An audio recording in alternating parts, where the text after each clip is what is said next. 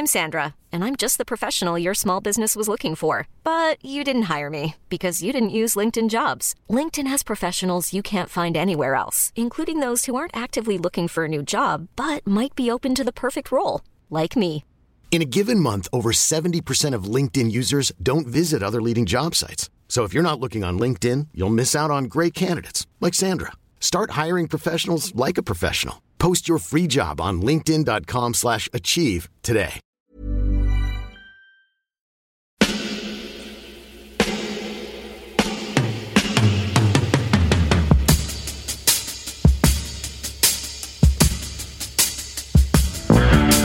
Votre copain Jack Burton, il regarde l'orage bien droit dans les yeux et il lui dit: t'es si tocard que tu passerais pour un chef-d'œuvre de l'art moderne.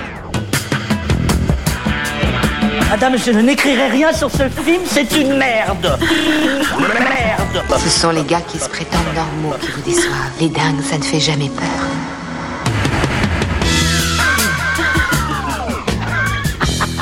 Elle nous connaît dans les coins, la frangine. Bonjour et bienvenue dans Sale temps pour un film, le podcast qui fait la pluie et le beau temps sur le cinéma. Moi c'est Clémence et chaque semaine je retrouve ma bande de chroniqueurs préférés pour faire le point sur l'actu ciné. Ensemble on se penche sur la sortie du moment, que ce soit en salle, sur les plateformes de streaming ou en DVD et Blu-ray. Aujourd'hui j'ai le plaisir de retrouver Yannick. Salut. Et Stéphane. Salut Clémence. À la technique, celui qui taille les fichiers audio en pièces avec autant de précision qu'un samouraï et qui nous les livre parfaitement découpés, nettoyés et remontés. Bonjour Alain. Salut tout le monde. Et on dit merci à LaTeX pour l'habillage sonore. Cette semaine, c'est la guerre. Imaginez, vous êtes en 2022, tranquillement installé devant votre télé à suivre un match du mondial. Les joueurs brésiliens et leurs adversaires sont à égalité, 3 buts partout. Et là, bim, un portail temporel s'ouvre au beau milieu du stade et des soldats venus tout droit du futur débarquent avec un message terrible. Dans 30 ans, l'humanité tout entière va perdre une guerre contre des extraterrestres bien vénères. Pour sauver votre civilisation, une seule option, envoyer des soldats et des civils d'aujourd'hui en 2051 pour lutter contre cette invasion de créatures sanguinaires. Parmi eux, Dan Forrester, un ancien soldat des forces spéciales devenu prof de bio, mais pas rouillé pour un sou. Voilà, ça c'est le pitch de The Tomorrow War, sorti le 2 juillet dernier sur Prime Video avec Chris Pratt en tête d'affiche. Un film réalisé par Chris McKay qui s'essaye pour la première fois à la prise de vue réelle. Jusqu'ici, il s'était fait connaître tout d'abord comme showrunner et monteur de 3 saisons de la série Robot Chicken. Il était ensuite passé au long métrage avec Lego Batman, le film sorti en 2017. Développé par Skydance et Paramount, The Tomorrow War devait initialement sortir en salle, mais une fois de plus, la pandémie est passée par là. Résultat, en janvier dernier, Amazon sort le chéquier et achète le film pour la coquette somme de 200 millions $. Il sort sur la plateforme de streaming le 2 juillet. Un passage à la VOD manifestement redouté par McKay. S'il vous plaît, ne le regardez pas sur vos téléphones, regardez-le sur le plus grand écran possible avec le volume au maximum, poussez le son, c'est lui qui dit ça.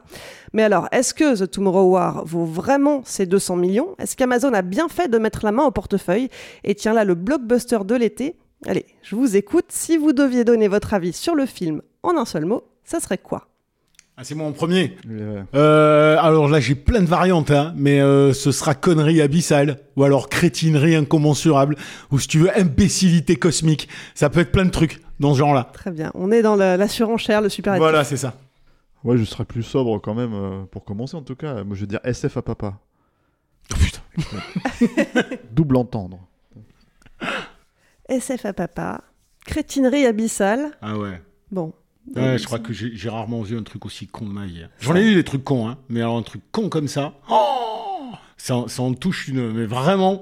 Parce qu'en fait, je pense pas, honnêtement, Steph, je pense pas qu'on va pouvoir, pendant une demi-heure, égrener les pour et les contre de la chose, puisque c'est un pour et contre. C'est pas possible. C'est un florilège de à peu près tout ce qu'il faut faire pour faire un blockbuster foirasse total. Bon, bah donc pas alors, de jingle de fight aujourd'hui, hein. On va tout de suite passer au dépeçage en pièces de ce film. Non, je suis un peu méchant, parce qu'à la limite... les créatures du film sont plutôt plutôt génériques. Elles sont plutôt génériques, mais elles sont plutôt efficaces. on va dire, et il y a quand même, aussi mal filmé soit-elle, t'as une scène ou deux qui restent sympathiques à regarder parce que ça défouraille à coups de mitrailleuse contre des bestioles à la Starship Troopers, évidemment, puisque tout est pompé sur à peu près tous les films de XF existants depuis 35 ans, ils ont tout pompé. Donc les créatures ressemblent à celles de Starship Troopers, sont crevables, t'as beau leur tirer dessus, elles continuent d'avancer, faut viser leur concept, tout ça, mais bon, elles ont un design que je trouve plutôt sympathique, et elles sont mises en œuvre, en tout cas, j'aime bien dans la première scène où il se fusille là dans un escalier, je trouve que ça marche pas trop mal à ce moment-là, même si ça devient un peu plus pourri par la suite. C'est toi qui égrène le pour les. Non, mais à part ce point, ce micro point positif, je peux te laisser peut-être contextualiser un peu les choses, ouais, et on rebondira derrière. Moi, j'ai dit SF à papa pour deux raisons en fait, c'est-à-dire que déjà j'ai l'impression que c'est un de ces films, un blockbuster perdu d'il y a 10 ans, c'est-à-dire qui aurait dû sortir en 2011, tu vois, entre World Invasion, Battle Los Angeles et je sais pas. Cowboy et Envahisseur ou ce genre de truc, tu vois, une espèce de film à concept bleu. Parce qu'en fait, si le film est bleu, quoi, ouais. Bleu mauve, tu vois. Et en fait, avec ouais, effectivement, des mecs qui déjà en 2011 avaient l'impression, en tout cas dans World Invasion ou je sais pas quoi, de se dire putain, en fait, c'est trop frais de faire un truc à la Alien, quoi, ou à la Starship Troopers, et tu fais bah non. C'était déjà en retard, quoi, tu vois. Donc ça, c'est le premier truc. Deuxième truc, c'est Fils à Papa parce que film SF à Papa parce que bah, c'est quand même un film avec plein de daddy issues, quoi, tu vois. C'est-à-dire les seuls ressorts dramatiques, c'est Chris Pratt qui a des problèmes avec son papa, sa fille qui a des problèmes avec son papa, donc à lui, tu vois, enfin voilà, et en fait c'est littéralement les seuls ressorts d'enjeu avec, en créant des situations complètement, enfin on en parlait avec Yannick en antenne avant que t'arrives Clémence, tu vois, donc alors, pour situer, donc c'est un film de SF avec du voyage temporel, mais on va pas faire trop compliqué, donc il y a un voyage dans le futur et un voyage dans le passé en retour. Tu ne peux aller que dans, voilà, de 2022 à 2051. Dans l'autre sens aussi, mais les autres années, c'est pas possible. Voilà, c'est ça. Et donc, en fait, donc, donc, c'est pas Retour à le Futur 2, quoi. On n'est pas en train de partir dans tous les sens et tout ça, etc. Donc, c'est très simple à suivre. Et puis, alors, pas de paradoxe temporel, puisqu'il n'envoie que des personnes qui seront mortes en 2051. Mais ça, c'est le comble. C'est le comble pour moi, de faire un film sur le voyage temporel sans paradoxe temporel. C'est un film à concept, mais en fait, tu sens que les studios, il a fait non, mais en fait, ça va être trop compliqué, les gars. Donc, je pense que c'est ça. Ça va être trop compliqué d'imaginer un paradoxe temporel. Enfin, on en est là, quand même. Hein. Voilà. Ce que je trouvais dramatique. Sauf que tu te retrouves avec donc un paradoxe scénaristique assez flagrant, quoi, où ils envoient Chris Pratt dans le futur, il rencontre sa fille dans le futur, parce que c'est devenu une super générale, etc. Qui comme mène, d'habitude, on spoil. Hein. Ouais, voilà, on spoil évidemment. Ouais, mais bon, tu le voyais venir gros comme une maison. Dès que t'as vu la nana, t'as compris que c'était sa fille, quoi. Et en gros, si tu veux, ils doivent ensemble trouver l'antidote qui va permettre de niquer les extraterrestres. Voilà, une toxine qui va détruire tous les extraterrestres. Merci. Et on a vu le film qui a suivi. Et pour revenir en arrière, donc, il est inoculé. Et donc, l'un des enjeux, c'est mais je vais te laisser mourir là, dans le futur, et t'as envie de dire, mais t'es con, quoi. Non, tu vas retourner dans le passé pour la sauver. Justement, en fait, si tu veux, elle va pas vraiment mourir si tu retournes dans le passé. Et lui, il fait, non, je peux pas la laisser mourir, tu vois. Et donc, en fait, tu crées une espèce d'enjeu dramatique qui n'a aucun sens. Parce que, et donc, en fait, c'est pour ça que je dis que paradoxe scénaristique, c'est qu'en fait, les mecs mettent l'emphase dessus pendant un quart d'heure. Genre, c'est pas possible. Si, c'est possible. Non, c'est pas possible. Et en fait, tu fais, mais vous avez vraiment besoin de faire là, tu vas vraiment sur ça. Ouais, tu vas vraiment vers le summum, mais ça c'est le summum, mais il y a pas que ça, tu vois, par exemple. Il y a pas que ça, mais c'est la cerise sur le gâteau d'aberration constante depuis le début du récit, quoi. Par exemple, il y a un truc qui est assez formidable, c'est que ils prennent des gens, donc ils prennent des comment dire, des civils, parce que c'est même pas des soldats, ils les forment pas. C'est-à-dire, ils disent on va vous former, mais finalement on n'a pas le temps, tu vois. Parce qu'il y a une attaque dans le truc et t'as envie de dire, mais c'est un truc temporel, on peut. Non, on renvoie qu'à un endroit spécifique, tu vois, donc ok. Et d'accord, c'est de la chair à canon, parce qu'ils ont même pas de tenue, on envoie un à un moment qui a sa toque de cuisinier sur la tête. C'est ça, voilà. Avec son fusil dans les bras, enfin ça a pas de sens. Donc c'est un carnage. Alors ils ont le temps de se préparer pour savoir exactement quoi est mort, en fait, si tu veux, en 2051, et qu'en fait, avoir toutes ces fiches-là. Mais ils n'ont pas le temps de se préparer pour les former, quoi, tu vois. Donc ils prennent des civils, ils les envoient, ils leur disent même pas comment buter les créatures, parce qu'à un moment donné, en fait, quand il s'appelle Chris Pratt, qui se retrouve à shooter une créature comme un malade, et t'as un mec qui arrive et qui dit non, il faut lui tirer dans le bide ou dans la tête ou je sais pas quoi. Dans la gorge ou dans le ventre. Voilà, et là tu te dis ah d'accord, il faut que l'autre qui a déjà fait 3 tours en fait dans le futur, il vienne lui dire.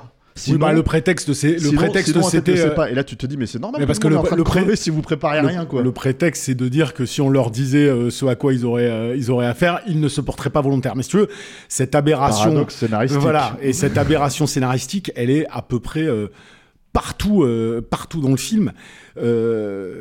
Moi, je pense que j'ai rarement, quand je disais vraiment connerie abyssale, c'est que j'ai rarement vu un truc aussi débile. Mais un truc aussi débile n'est même pas réaliste, entre guillemets. J'entends par là que personne n'est aussi débile que ça. Ça veut dire qu'on a quand même des gens qui sont à la tête de studio, qui ont des millions de dollars dans les pattes, cher. Qui payent extrêmement cher, alors qui ont une trouille, j'imagine, probable des études de marché, de se dire, oh là là, paradoxe temporel, mais rien que le terme, il est trop compliqué. C'est-à-dire qu'en fait, en réalité... Ça veut dire quoi ? C'est un film, non mais c'est un film fait par des gens qui pensent que les gens qui vont voir leur film sont des débiles profonds. Mais personne n'est aussi bête. Personne, même ma cousine de 2 ans ne pourrait pas écrire des dialogues aussi crétins que ça. Et puis il y a une aberration qui est assez symptomatique de, moi je trouve, je fais vite fait là-dessus, mais qui est assez symptomatique de tous ces blockbusters qu'on fait aujourd'hui, où en fait t'as envie de dire, ok, votre concept c'est quoi ? C'est Chris Pratt qui va aller se foutre sur la gueule avec des extraterrestres. Grosso modo c'est ça, puisqu'on n'a même plus de paradoxe temporel, donc on peut même pas dire qu'il y a autre chose. C'est juste... du spectaculaire, tu vas avoir des grosses scènes, on va shooter des mecs. Ça dure 2h30. Des scènes, il y en a quoi ? 3 dans le film d'action.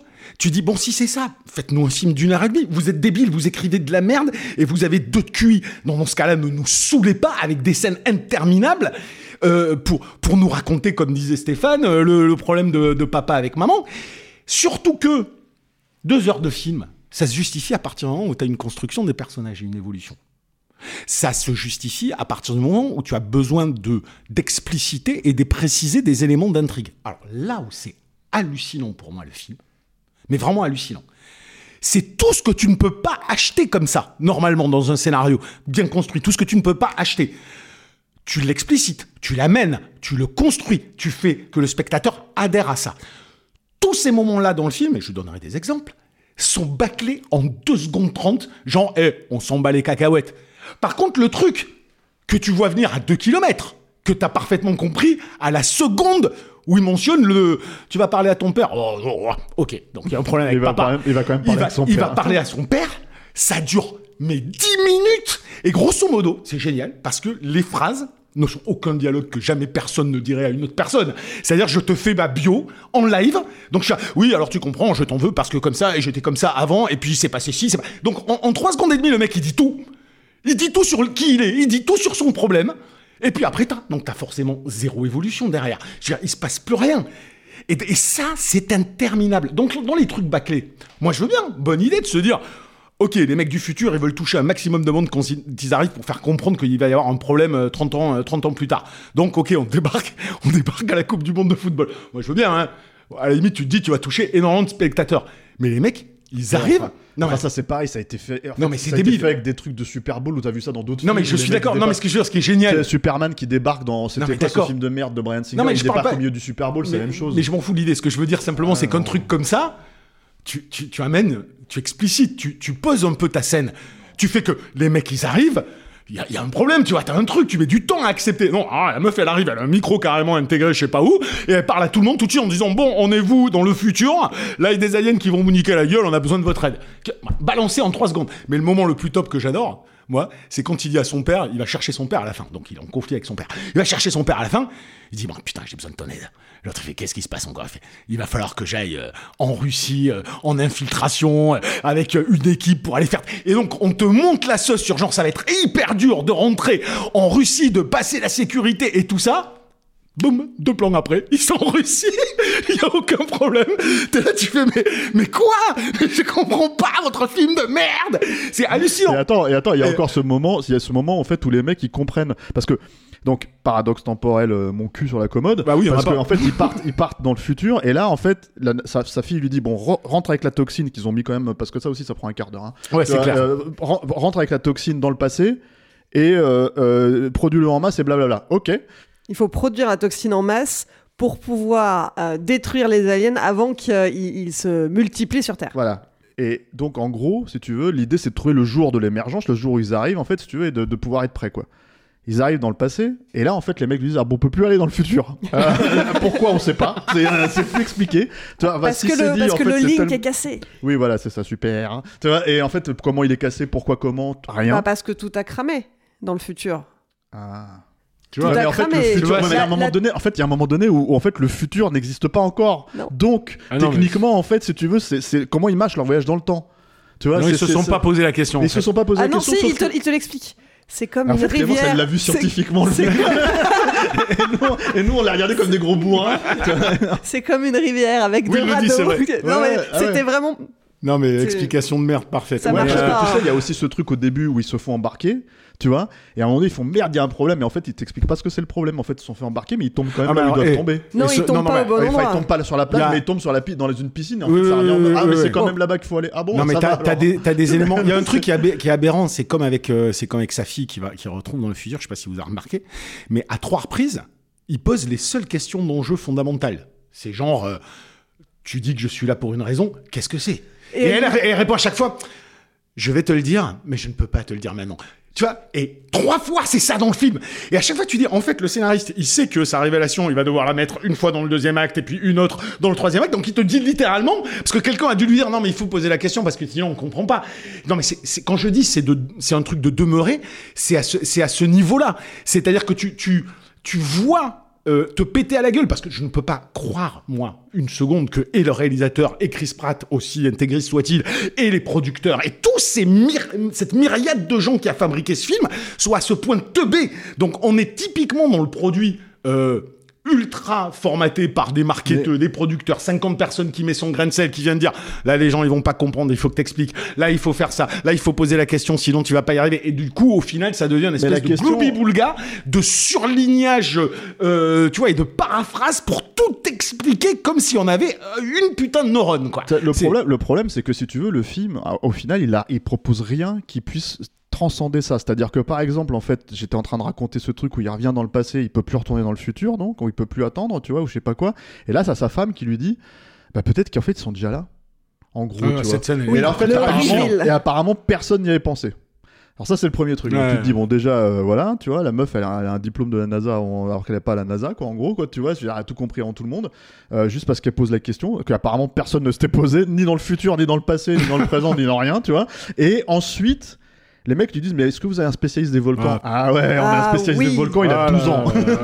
Et là tu te dis vous avez pas un vrai spécialiste des volcans, hein, quelque chose comme ça. Non. Donc mais là ça touche au bout là. Là tu vois t'es dans Independence Day en fait, c'est-à-dire que c'est vraiment ce niveau de débilité mentale où les mecs ils partent avec un virus en fait informatique sur une qui se balance en 56K, tu vois si tu veux dans la soucoupe volante. Donc c'est ce niveau de connerie mentale où en fait tu te rends compte que mais sauf que tu vois Independence Day, moi j'aime pas le film hein.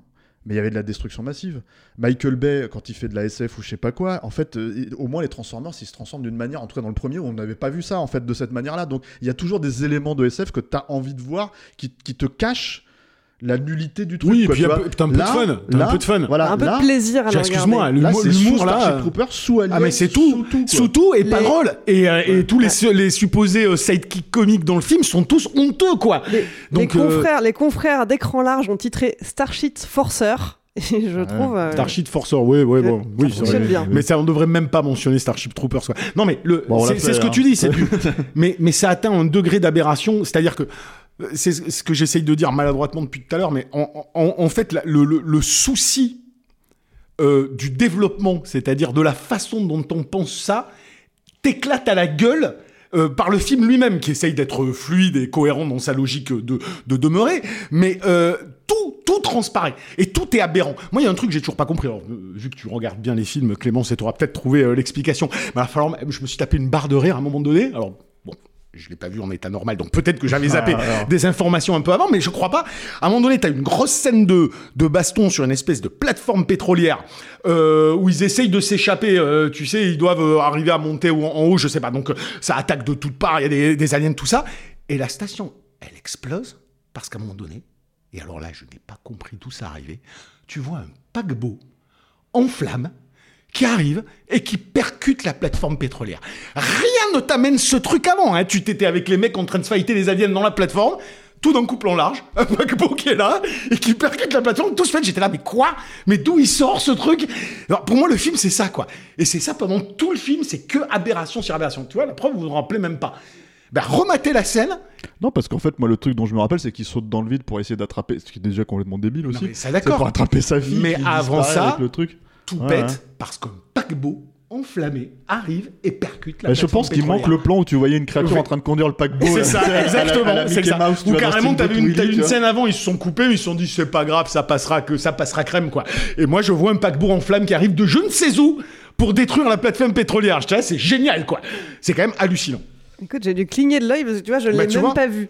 Non, et puis ils te présentent des persos qui disparaissent complètement à un moment donné du film, là, parce qu'en fait, le mec, il rentre et il dit, bah, toute mon équipe est perdue. Donc, t'as une nana black, là, super balèze et tout, qui est là en train de faire des pompes. Tu te dis, putain, elle, on va la voir, on la voit pas. Donc, tu te dis, et en fait, le mec rentre, ils font, bon, ils sont tous morts, tu vois. D'accord, ok. Donc, en fait, à un moment donné, t'as envie de dire, moi, est-ce que j'ai vraiment envie de voir Chris Pratt, tu vois, en train de courir derrière les trucs et tout. Enfin, bon, c'est. Et puis, c'est pareil, il y a ce truc, parce que c'est ça, à un moment donné, en fait, c'est t'as des enjeux. Enfin, moi, par exemple, ce que tu disais, ils mettent 5 minutes. Sur Chris Pratt qui est au téléphone en train de passer un entretien d'embauche. Mais c'est ça. Et là tu fais, mais ça sert à quoi cette scène en fait au final? Il est pas dans son élément en fait, personne ne veut lui, puis d'un seul coup il est l'homme qui sauve la situation et c'est ça le truc, c'est que vous pouvez pas faire mieux. Mais exactement. Ça, mais ce que tu dis, ça traduit un autre truc, c'est que, enfin tu vois, c'est ce genre de film là, à force de ces réécritures probablement intempestives, de ces exigences qu'on a dû donner. Le scénariste, c'est le scénariste d'un film que j'avais vu avec, je me rappelle plus exactement du concept, mais je me rappelle qu'il était très très con. C'était 24 heures limite avec Ethan Hawke, tu vois, qui en fait meurt et revit pendant 24 heures, donc il peut gérer un truc en fait, si tu veux, il meurt et en fait il y a juste un truc et il revit pendant 24 heures. C'est Monsieur Concept, versions. Il s'appelle Zach Dean. Mais version pseudo-réaliste, c'est-à-dire Jason Bourne et tout, tu vois. Ouais, et en fait, si tu veux, tout le truc, c'est qu'il revit et tout va bien. Il peut latter 15 000 mecs et tout ça, etc. Non, mais il meurt quand même au bout de 24 heures. Et au-delà de toutes les aberrations narratives du film, c'est que... Non, mais bien sûr, c'est qu'en fait, moi j'ai l'impression de voir en 2h20 tous ces films-là qui sortent, ces gros blockbusters, mais je veux dire, je pourrais citer des Fast and Furious, je pourrais citer plein d'autres trucs, là. On en arrive à un stade où, en fait, c'est plus des œuvres qui essayent d'avoir une quelconque cohérence. Ce n'est plus des œuvres qui essayent de créer et de développer des personnages. Ce n'est donc plus ce qui était la fonction de ce cinéma populaire, qui est quand même de te donner des figures références ou alors des figures critiques, mais qui te donnent une volonté soit de t'élever, soit d'appuyer là où ça fait mal par rapport à la société. Le cinéma peut aller entre ces deux prismes-là, tu vois. Mais il y a plus du tout ça, il n'y a plus aucune émotion, c'est du collage de référents, c'est-à-dire, tu parlais à l'instant de la scène de l'explosion de la truc pétrolière avec ce ralenti et ce plan très Zack Snyder, tu vois, t'as l'impression qu'il est sorti de 300 le plan, tu vois, ces gens, ok, on te fait le jeu, mais il n'est pas amené, il n'a ni queue ni tête, tu sais pas pourquoi il est là, on va te faire une référence à Alien à un moment donné, parce qu'on s'est dit, ah ben tiens, il se passe ça dans Alien, c'est cool, mais on sait pas ce qui justifie cette scène en amont et après en aval dans le film, donc en fait, on prend des... Moi, j'ai vécu ça dans d'autres univers où j'ai travaillé, d'autres univers créatifs où j'ai travaillé, où c'est exactement ça. T'as affaire à une génération, il y a une génération de gens qui arrivent, qui sont créatifs, entre guillemets, et qui en fait ne fonctionnent que par référent. C'est comme, quand on le dit souvent, tu sais, s'amuser à dynamiter des codes. Encore faut-il comprendre ce qu'est en code. C'est facile de dire un truc. C'est facile de dire ce qui est cliché. Encore faut-il comprendre pourquoi quelque chose est un cliché a une valeur. Un cliché a une valeur. Il a un sens à la base. C'est pour ça, probablement, qu'il est devenu cliché, si tu veux. Donc, tu peux pas... c'est comme un cop, tu peux pas prendre une posture iconique d'un personnage, faire un truc à ton alien, faire dire telle chose à ton personnage parce que c'est cool dans tel film, ou cool dans un autre film, et ne t'être jamais posé la question de pourquoi ça y était à ce moment-là dans le film, qu'est-ce qui avait amené cet élément, et en quoi cet élément avait des conséquences derrière. Et donc, si tu veux, voilà, on a un patchwork. On a un collage de trucs pompés dans n'importe quel sens et mal fait. Et au milieu, c'est Homer Simpson, quoi, le héros d'action. Et puis, du film, et Chris Pratt, je l'ai jamais vu aussi peu jouer de ma vie. Il est fadasse, mais du début à la fin, c'est hallucinant. Il est mono-expression. Il est dans un non-jeu total, quoi. C'est un truc de fou. Ceci dit, le truc, c'est que même son père, il a l'air plus caisse en fait. C'est clair, mais énorme. Là, moi, c'est un vrai acteur. Ça, déjà, c'est un vrai acteur, d'accord, mais enfin bon, il a rien à jouer. Et ensuite, l'autre truc, c'est qu'il est surbaraqué. Tu te dis, mais ça servait à quoi de se surbaraquer comme ça si, ah bah vois, parce qu'il a fait le Vietnam. Ouais, on est d'accord, il a fait le Vietnam, mais enfin bon. Il insiste suffisamment dessus. Hein. Mais le Vietnam, c'était il y a 60 ans. Il y a 40, 50 ans, quoi, je sais pas, tu vois. Donc le truc, si tu veux, c'est que c'est le mec est surbaraqué. Enfin, il a aussi un avion et il peut passer en Russie comme il veut. Ah vois, non, mais c'est finesse d'écriture voilà, absolue. Quoi, c'est ça. Bon, moi, pour finir, oui, vas-y. Tu parlais d'enjeux de société aussi. Moi, il y a un truc qui m'a quand même frappé, c'est que ces fameux aliens, pourquoi est-ce qu'ils arrivent dans, on va dire, une quinzaine d'années sur Terre ? Bah, c'est pour nous culpabiliser, nous, la génération d'avant. Non, ils étaient déjà sur Terre. Pourquoi ? Parce qu'ils étaient en sommeil au fin fond d'un glacier et que le réchauffement climatique a fait fondre le glacier et ça les a libérés. Et ça... Mais... à aucun moment c'est traité. Non. Ils auraient pu en faire un enjeu du film. En fait, il y a un truc, c'est que je pense que c'est un film qui déculpabilise aussi par rapport à ça. C'est-à-dire qu'en fait, le propre de la SF, quand même, à la base, c'est quand même, normalement, hein, si tu veux, quand ça évoque certains thèmes et tout ça, etc., de te... prévenir, on va dire, d'anticiper des choses, d'anticiper ce qui peut arriver dans le monde, etc., te mettre l'accent sur quelque chose pour te dire attention, il y a ces trucs-là. Mais là, en fait, ce film-là, c'est la faute des aliens. Tout va bien, tu vois. Donc le truc, si tu veux, c'est que le réchauffement climatique, c'est pas grave, tu vois. Mais c'est le vrai problème, c'est les aliens, c'est ça qui va nous tuer. Oui. Tu vois. Après, le réchauffement climatique, ça va. Tu vois, Amazon, tout va bien. T'as quand même.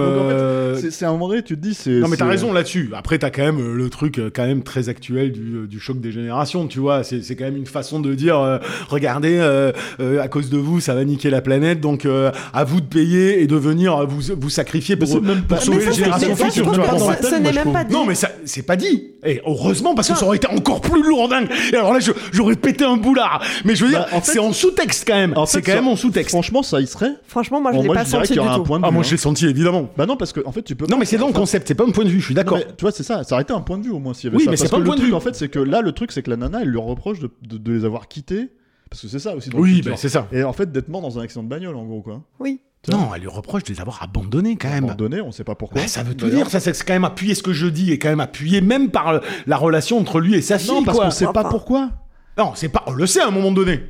Non, mais tu te doutes, si tu suis la psychologie du personnage et qu'il n'est pas parti sauver le monde dans le futur, en vrai, c'est parce qu'il se fait chier dans sa vie de prof alors que c'est un ancien mec des forces spéciales. Et il tombe dans la dépression, et il finit par se séparer, Non, ce qui est une façon littérale. Ce qui est une vraie explication. Bah si, c'est une façon... Oui, mais c'est ce qui est connecté au thème que je te dis. C'est ce qui est une façon sous-texte de te dire « Vous nous avez abandonnés. Vous nous abandonnez, donc prenez vos responsabilités. » Tu vois, grosso modo, on s'en fout. Mais le truc que je voulais dire, juste pour finir, parce que je pense que j'ai plus rien à te dire sur ce film, hormis qu'il est bien gentil, le pépère, à te dire, moi ça me fait rire quand on te dit, ouais, mettez à fond, genre, regardez le film à fond, regardez pas sur... Parce que vous allez voir, grosso modo, vous allez en prendre plein la gueule. En fait, en réalité, t'as deux scènes qui sont, ma foi, sympathiques, hein, tu sais, avec un regard torve d'amateur de série Z, une petite baston contre des aliens, je suis jamais contre, et quand ça défouraille un peu, ça me fait plaisir, et y a pas de souci, même si j'aurais aimé que ça soit un peu trashouille, mais bon, grand public oblige.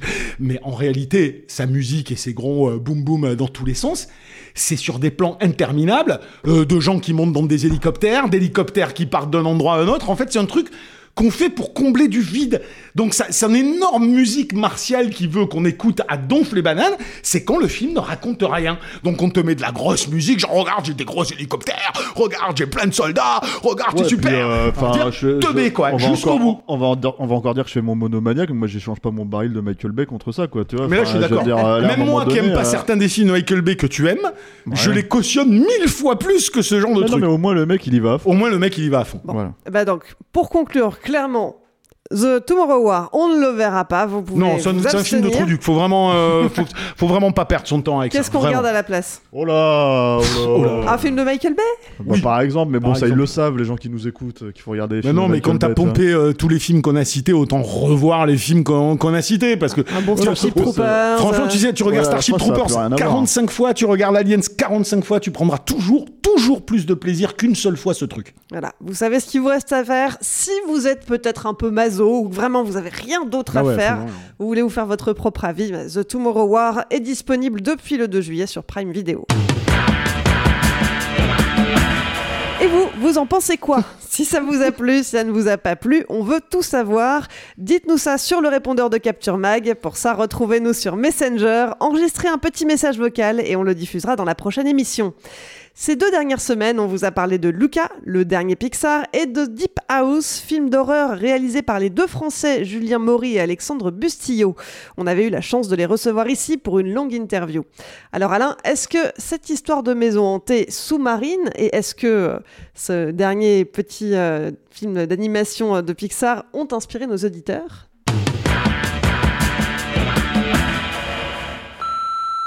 Bonjour Capture Mag, j'ai donc vu sur Disney Plus le dernier film des studios Pixar, Luca. J'ai été charmé et touché par ce film. Film qu'on peut dire petit film, je pense que c'est finalement ce qui fait sa force. Surtout dans ces derniers instants où il recontextualise vraiment toutes ces petites pastilles de vie estivales qu'ont vécu ces 2 jeunes garçons. Et moi ça m'a vraiment touché. J'étais submergé par l'émotion, j'ai versé mes larmes. Et ça transforme vraiment le film en vraie carte postale nostalgique qui fait vraiment son effet. Au niveau de Luca, écoutez, nous, ça a été très bien reçu à la maison. Je vais donner l'avis qui fait chier, mais l'avis du daron. J'étais bien, ils étaient bien, il n'y avait pas de complications, c'était clair, il n'y avait pas de stress, c'était bon. C'est un film peut-être familial, mais au sens où vraiment, c'est vraiment pour toute la famille, et toute la famille prend son kiff. Et je pense que, vu que c'est Pixar et que c'est très bien fait, faut le prendre comme ça. C'est pas parce que c'est un film plus simple que ça en fait un moins bon Pixar. Et ça, je pense qu'il faut savoir le dire. Un moment. Salut Capture Mag, j'espère que tout le monde va bien. Hier soir, j'ai regardé Luca et il y avait 2 garçons.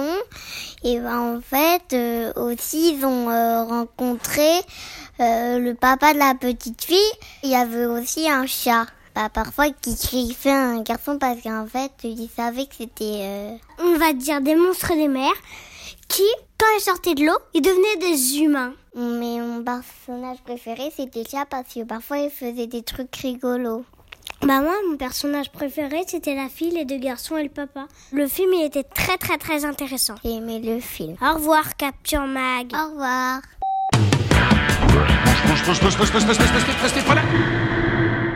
Sale temps pour un film, c'est fini pour aujourd'hui. Yannick, Stéphane, merci de nous avoir éclairé de vos lumières. Merci Clémence. Je pense pas que c'était des lumières soir. C'était juste, je pense qu'on s'est ennuyé profondément en réalité pendant 2h20, c'est pour ça. Merci. On est un peu vénère. Merci d'avoir réchauffé nos tympans. On remercie aussi toutes les personnes qui étaient présentes samedi soir au Club de l'Étoile. On fêtait les 9 ans de Capture Mag avec la projection de Mort ou Vif. Si vous l'avez raté, rendez-vous l'année prochaine pour les 10 ans. Merci à toutes les personnes qui nous écoutent et tout particulièrement aux tipeurs et aux tipeuses. On continue à grandir grâce à vous et on a encore des surprises en stock.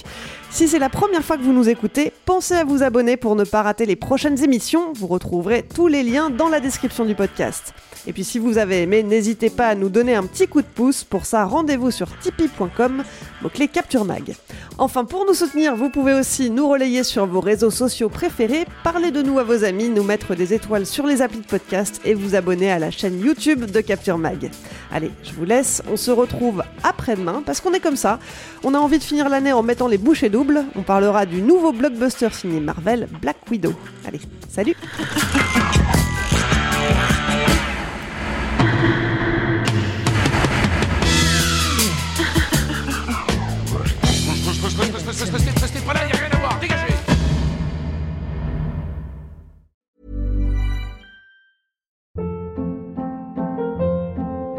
Hold up. What was that? Boring. No flavor. That was as bad as those leftovers you ate all week. Keke Palmer here. And it's time to say hello to something fresh and guilt-free. HelloFresh. Jazz up dinner with pecan-crusted chicken or garlic butter shrimp scampi. Now that's music to my mouth. HelloFresh. Let's get this dinner party started. Discover all the delicious possibilities at HelloFresh.com.